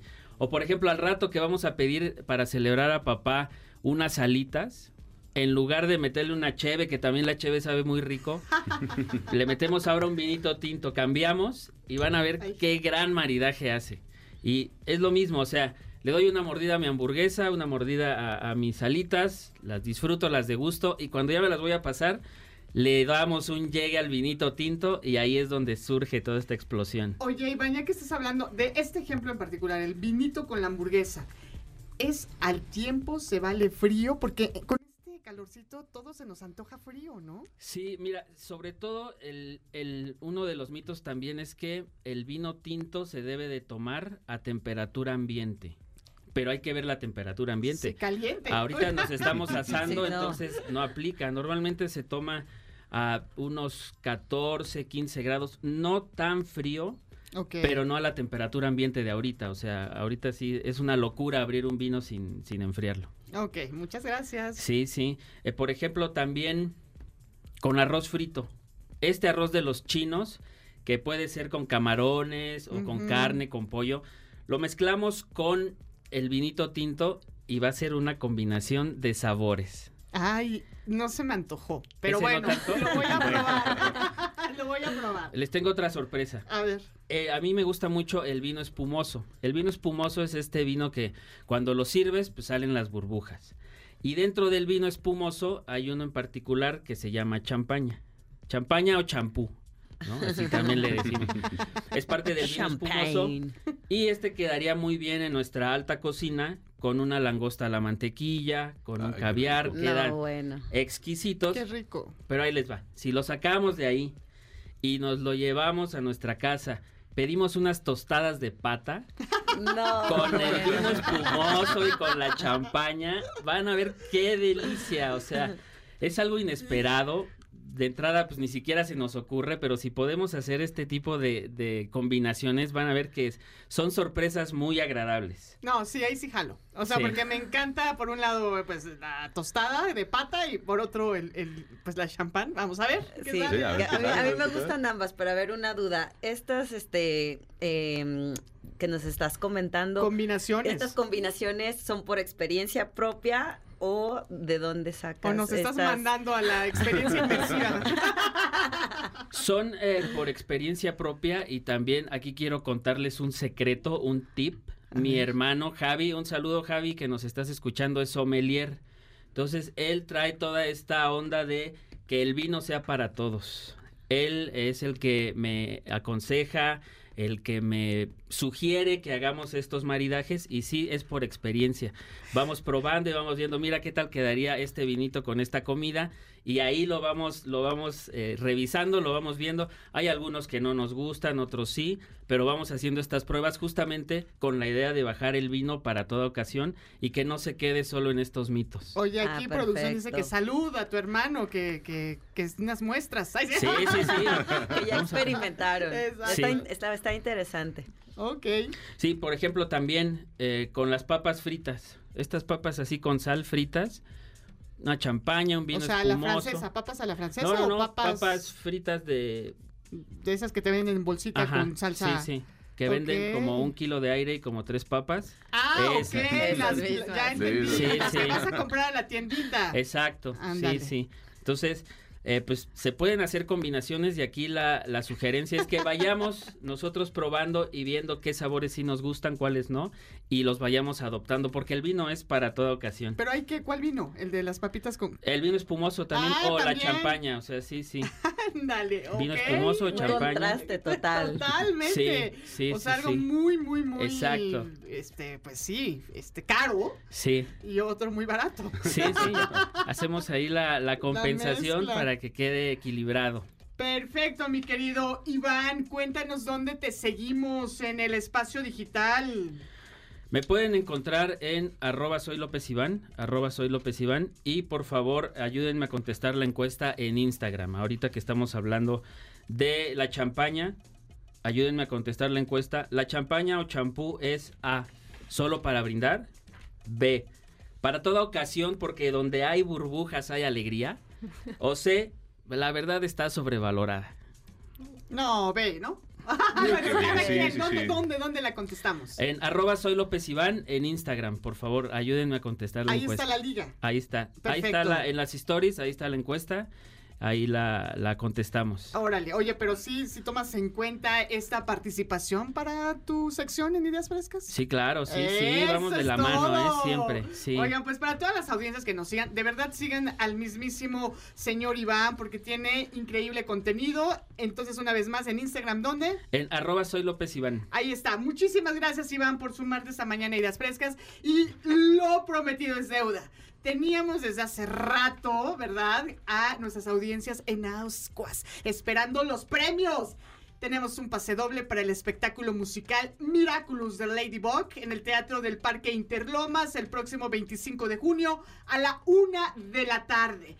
Lo único que tienes que hacer es mandar un correo electrónico respondiendo esta pregunta menciona alguna obra o bien algún espectáculo que recuerdes haber ido con tu papá. Ah, por teléfono, qué maravilla. Entonces márcanos en este momento al 55 51 66 1025 o a qué otro número telefónico, querida Judith.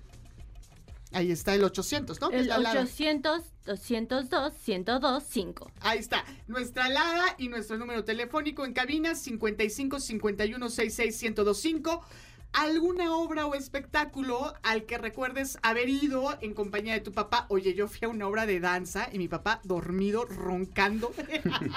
¡Qué locura! Cuéntanos y vete al Teatro Interlomas este 25 de junio al musical Miraculous. Mi querida Judith, ¿a qué redes sociales nos pueden seguir? En Facebook en Ideas Frescas 102 102.5, Ideas Frescas en Instagram MBS o en Twitter arroba centro MBS. Muy bien, vámonos a una pausa. Volvemos. Apoyando a los nuevos talentos de la radio en MBS 102.5.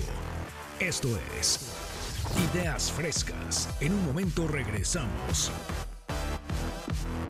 En MBS 102.5 le damos espacio a las nuevas voces de la radio. Continuamos en Ideas Frescas. Ay, qué maravilla recibir sus llamadas telefónicas. No dejen de llamarnos porque así nos sentemos, sentimos apapachadas, apapachados. Gracias, gracias por su voz del otro lado del teléfono. Y bueno, nos vamos en este momento con mi querida Judith, que ya está aquí presente. ¿Cómo estás, Judith? Qué gusto saludarte hoy. ¿De qué nos vas a hablar? Sandra, ¿cómo estás? Hola. Qué gusto estar contigo hoy. Igualmente, querida. Cuéntanoslo todo. Oye, Día del Padre. Del padre decíamos, ¿verdad? Y aquí Sí. decían en producción y del papacito también, que no se quedan atrás con esa modestia, ¿verdad? Ay, qué sencillitos. son Sencillitos de estos producción. muchachos. Oye, ¿será malo ser padre soltero? Ah, caray, esa es una buena idea. Habría que preguntarle a un papá soltero. Así como hay que yo madres... creo que no, ¿eh? De entrada. O sea, no es malo. No, de ninguna manera. Al es una posibilidad dentro de la diversidad.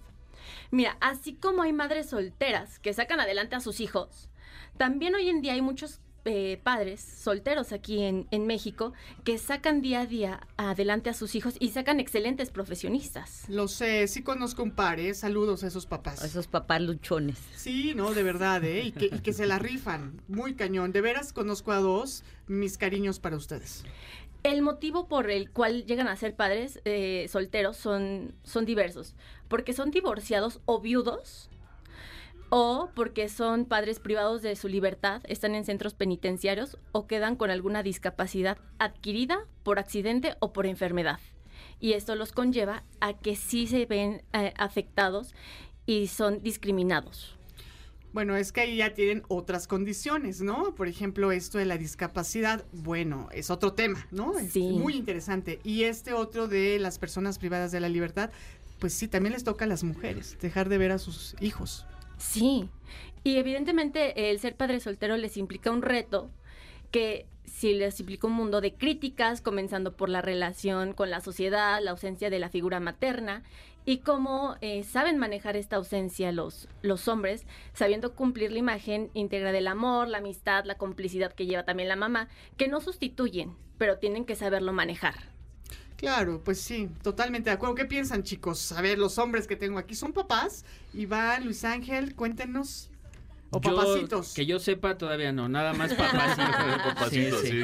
¿Usted también? Sí, también papacito. Sí, oye, y bueno, qué difícil esta, esta condición de ser una persona pues con discapacidad o, o privada de tu libertad y, y tener que también asumir tu rol de papá.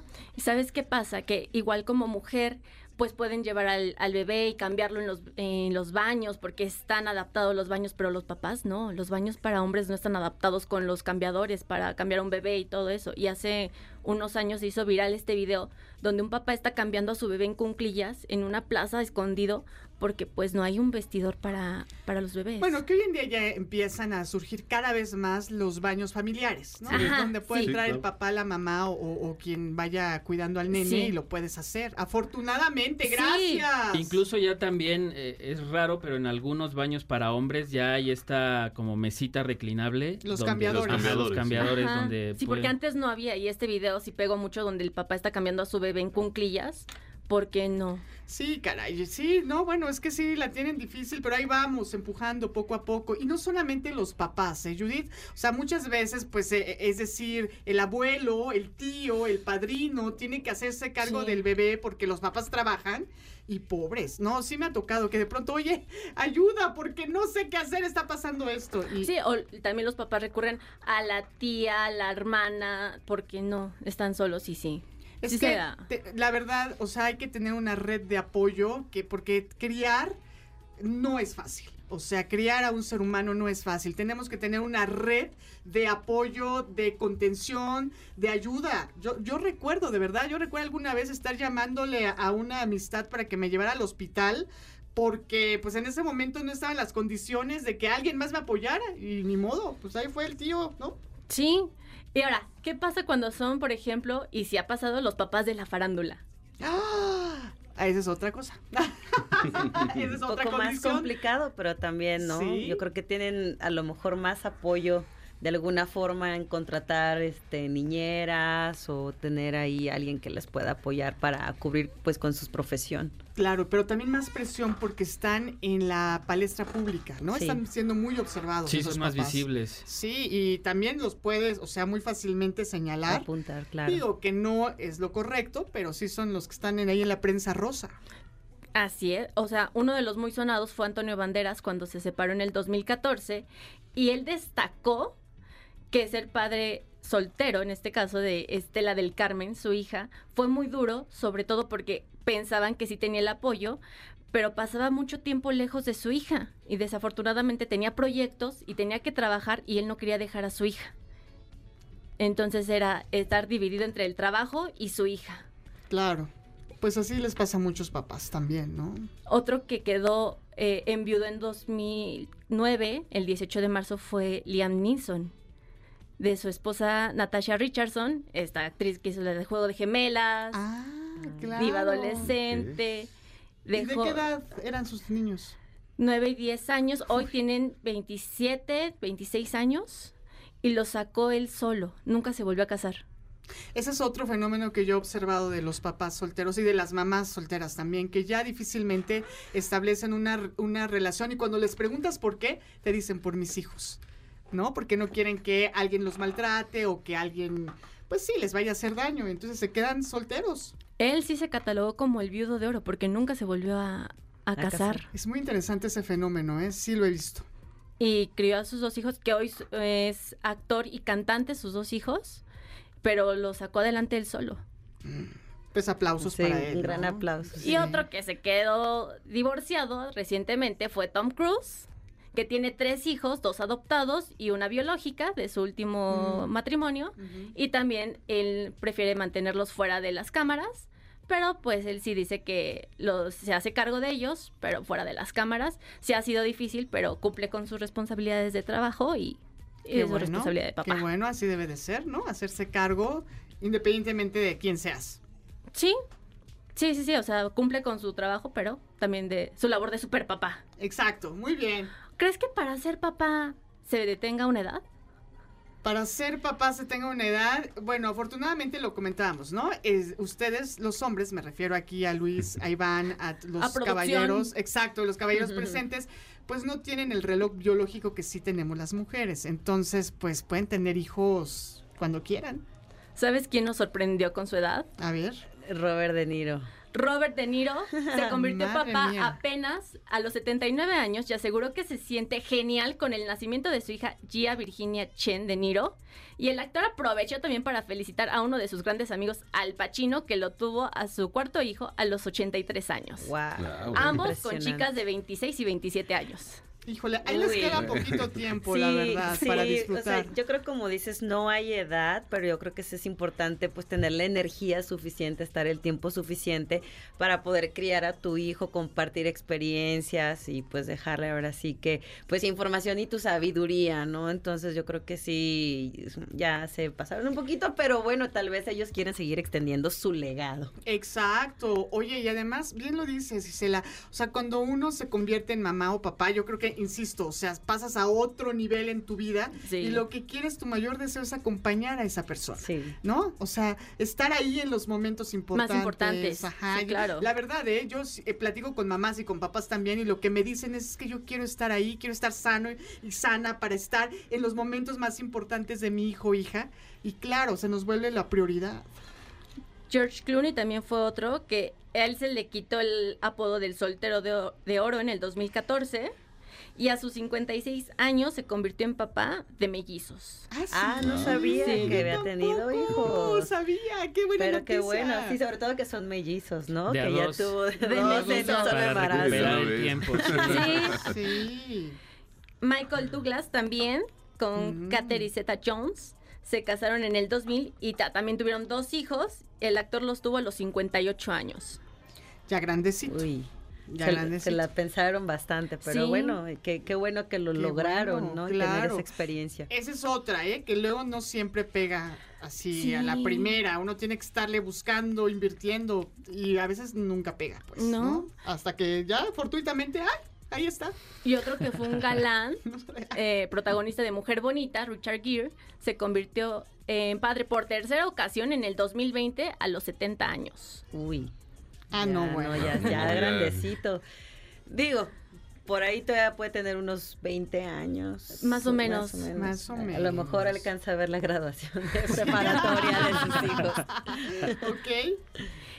Y déjame decirte que para que se vayan a celebrar con sus papás y les dan un bonito regalo, se pueden ir a, a comer una rica paella, como Oh, decir, con un vino, bien, con el rey de la paella y la paella más grande de Ciudad de México, al restaurante Selchel tiene la paella más grande de la Ciudad de México.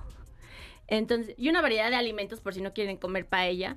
Tienen chamorros, panuchos, manitas y mucho más. Con música en vivo y muchas sorpresas y regalos para los papás. Entonces, ya saben, pueden ir, están en Prolongación División del Norte, número 4405, Prado Cuapa, en la alcaldía Tlalpan. Oye, ¿ya ha sido? ¿Sí recomiendan las manitas? Es el rey de la paella y Ah, de los la panuchos. paella, mejor la paella. Sí, el- y de los panuchos tiene También son récord. deliciosos. Tiene récord. Hoy que seguro tienen... y pues- van a estar atendidos por él. Ah, no, Entonces- pues sí, un menú especial para los papás, ¿será? Igual tiene sorpresas y una música en vivo todo el día. Ah, no, pues sí hay que ir. Para ir a bailar. Y a los ir panuchos métanle un vinito Justo, tinto. Sí, bien, sí. Puede ser, un buen ¿eh? momento Sí, para sí, hacer exacto, para, sí. para un experimentar. Entonces, Tinto. para panuchos tinto Un vinito y para tinto. paella, eh, vino blanco. ahí está. Sí. Ahí está. Ahí está el menú.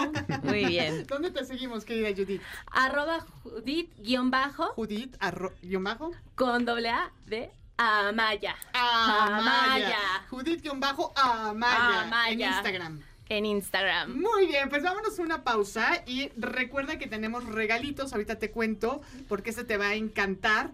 Y esto es Ideas Frescas con las nuevas voces de la radio. ¡No te vayas!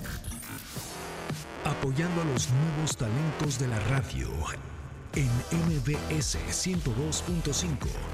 Esto es Ideas Frescas. En un momento regresamos. En MBS 102.5 le damos espacio a las nuevas voces de la radio. Continuamos en Ideas Frescas. Tenemos más cortesías y pases y regalitos para todas nuestras audiencias. Tenemos un pase doble para el 90s Pop Tour.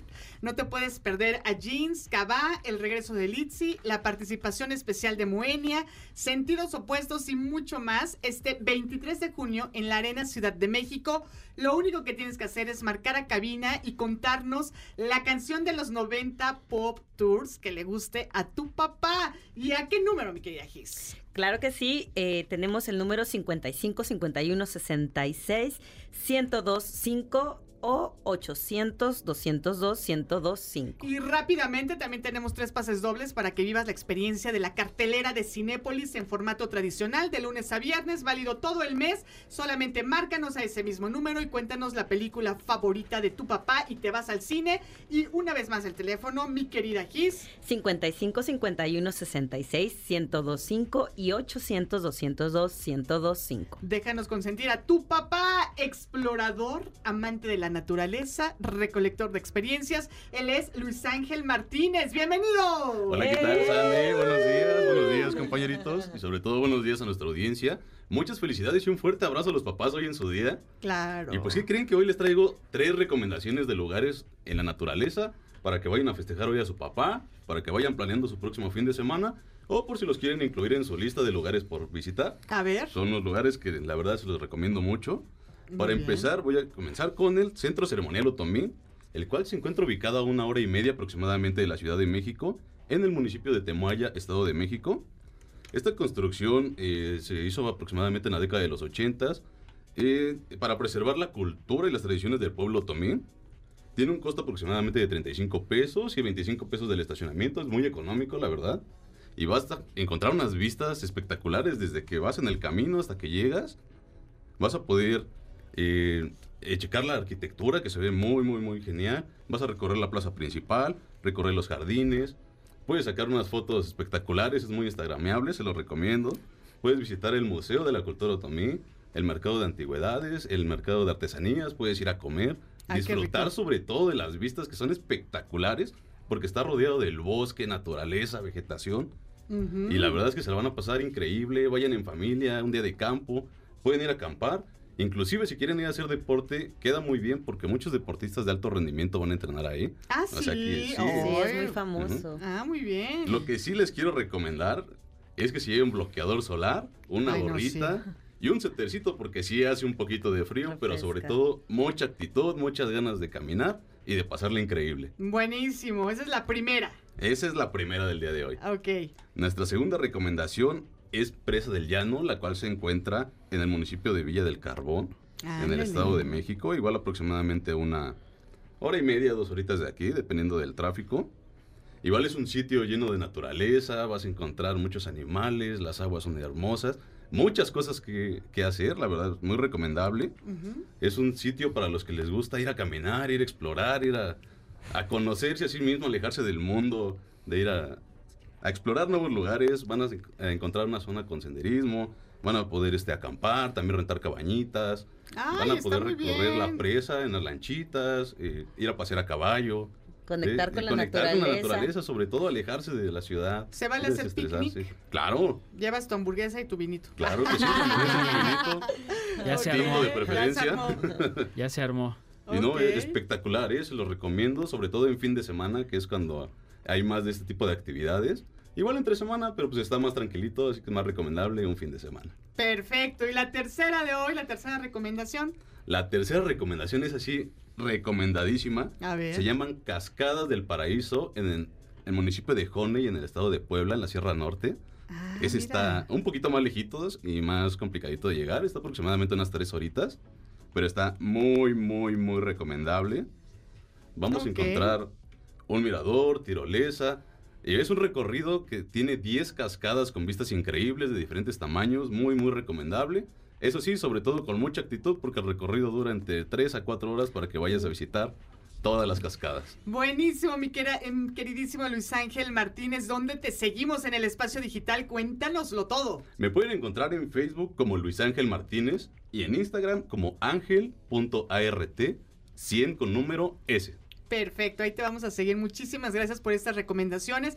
Y el tiempo se nos ha terminado, pero gracias Luis Ángel Martínez por sumarte. Gracias Judith, mi querida Judith, ¿recuérdanos tu apellido? Amaya. Amaya. gracias a el excelentísimo señor Iván. Gracias, por supuesto, a Gisela Rodríguez, quienes fueron parte de esta segunda hora. Y en la primera hora, a Eddie Sandoval, Carlitos Farías, Tabata Muñoz, Zulem. Leonard, gracias. Las nuevas voces de la radio, las voces de los alumnos y las alumnas del Centro de Capacitación MBS. Del otro lado del cristal, gracias a Víctor Luna en la operación técnica, al máster Arturo Chávez, felicidades en su día, porque mira que sí es papá. Gracias a Patti Hernández y a Daniel Gallard. Gallard, ya lo dije bien, ya la vez pasada me corrigió mi querido Dani, ahí estuvo, Daniel Gallard y por supuesto Pati Hernández, quienes están, están en la asistencia a la producción. Soy Sandra Vázquez, Sandra Vázquez locutora en Facebook, arroba en Instagram. Gracias chicos, ¿con qué se despiden? Rapidísimo, mi querido Iván. Yo quiero mandar una felicitación a los papás, a los papacitos, por supuesto, a mis hermanos del tercero B, que son papás, y quiero mandarle un beso y un abrazo a mi papá, a don Javier que nos está escuchando. Claro que sí. Por ahí algún saludo al papá, por favor. Un saludito y un fuerte abrazo a mi papá que ahorita se encuentra trabajando. De hecho, le hicimos el festejo el día viernes, adelantándonos que ahorita pues todo está muy movido, todos van a andar eh, ocupados, así que... ¿Cómo se llama? Mi papá se llama Eduardo Martínez, un abrazo. Eso es todo. De igual forma, bueno, pues que disfruten este día a todos los papás que estén en pareja y también a todos aquellos papás luchones que de verdad le echan muchísimas ganas. Y pues muchas gracias por invitarnos a este gran programa. Este es su casa, chicos. Igual, felicitaciones a todos los papás, papás solteros, a mi papá, evidentemente, que me está escuchando, Roberto Amaya. Amaya. Amaya. Don Roberto, un saludo. Oye, ¿y dijiste el nombre de tu papá? Sí, don Javier, Javier López, mi papá. Javier López Chávez.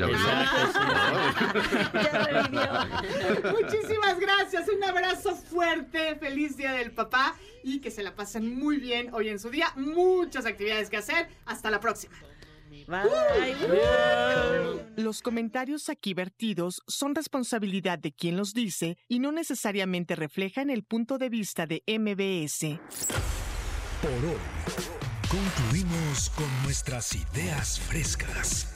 Los alumnos del Centro de Capacitación MBS los esperan con mucho más el próximo domingo. MBS 102.5